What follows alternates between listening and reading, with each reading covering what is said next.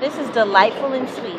This is Delilah Mella, bringing you my latest poetry and speaking to people about what they think and getting on different topics. Everything spoken in word, spoken and heard.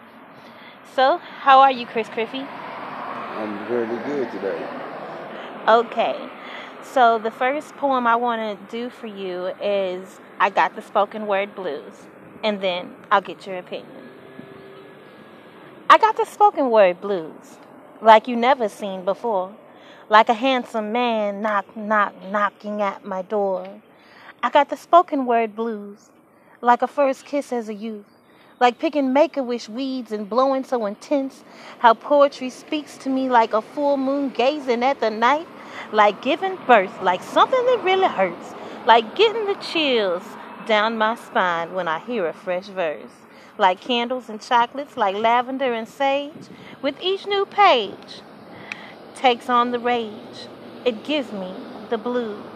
It gives me the blues. To read the final page, to see the period at the end of a phenomenal prose, because nobody knows the passion I feel when I get a new pen, where I can write down all my sinful desires, where I can let my pen cry on the paper. I got the blues, the spoken word blues. So what do you think, Chris Criffey?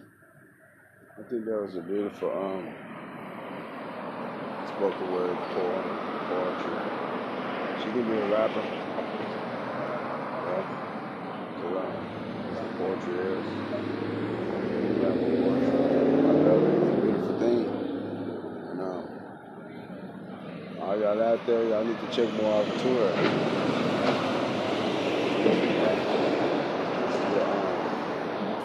the poetry artists soon to be coming.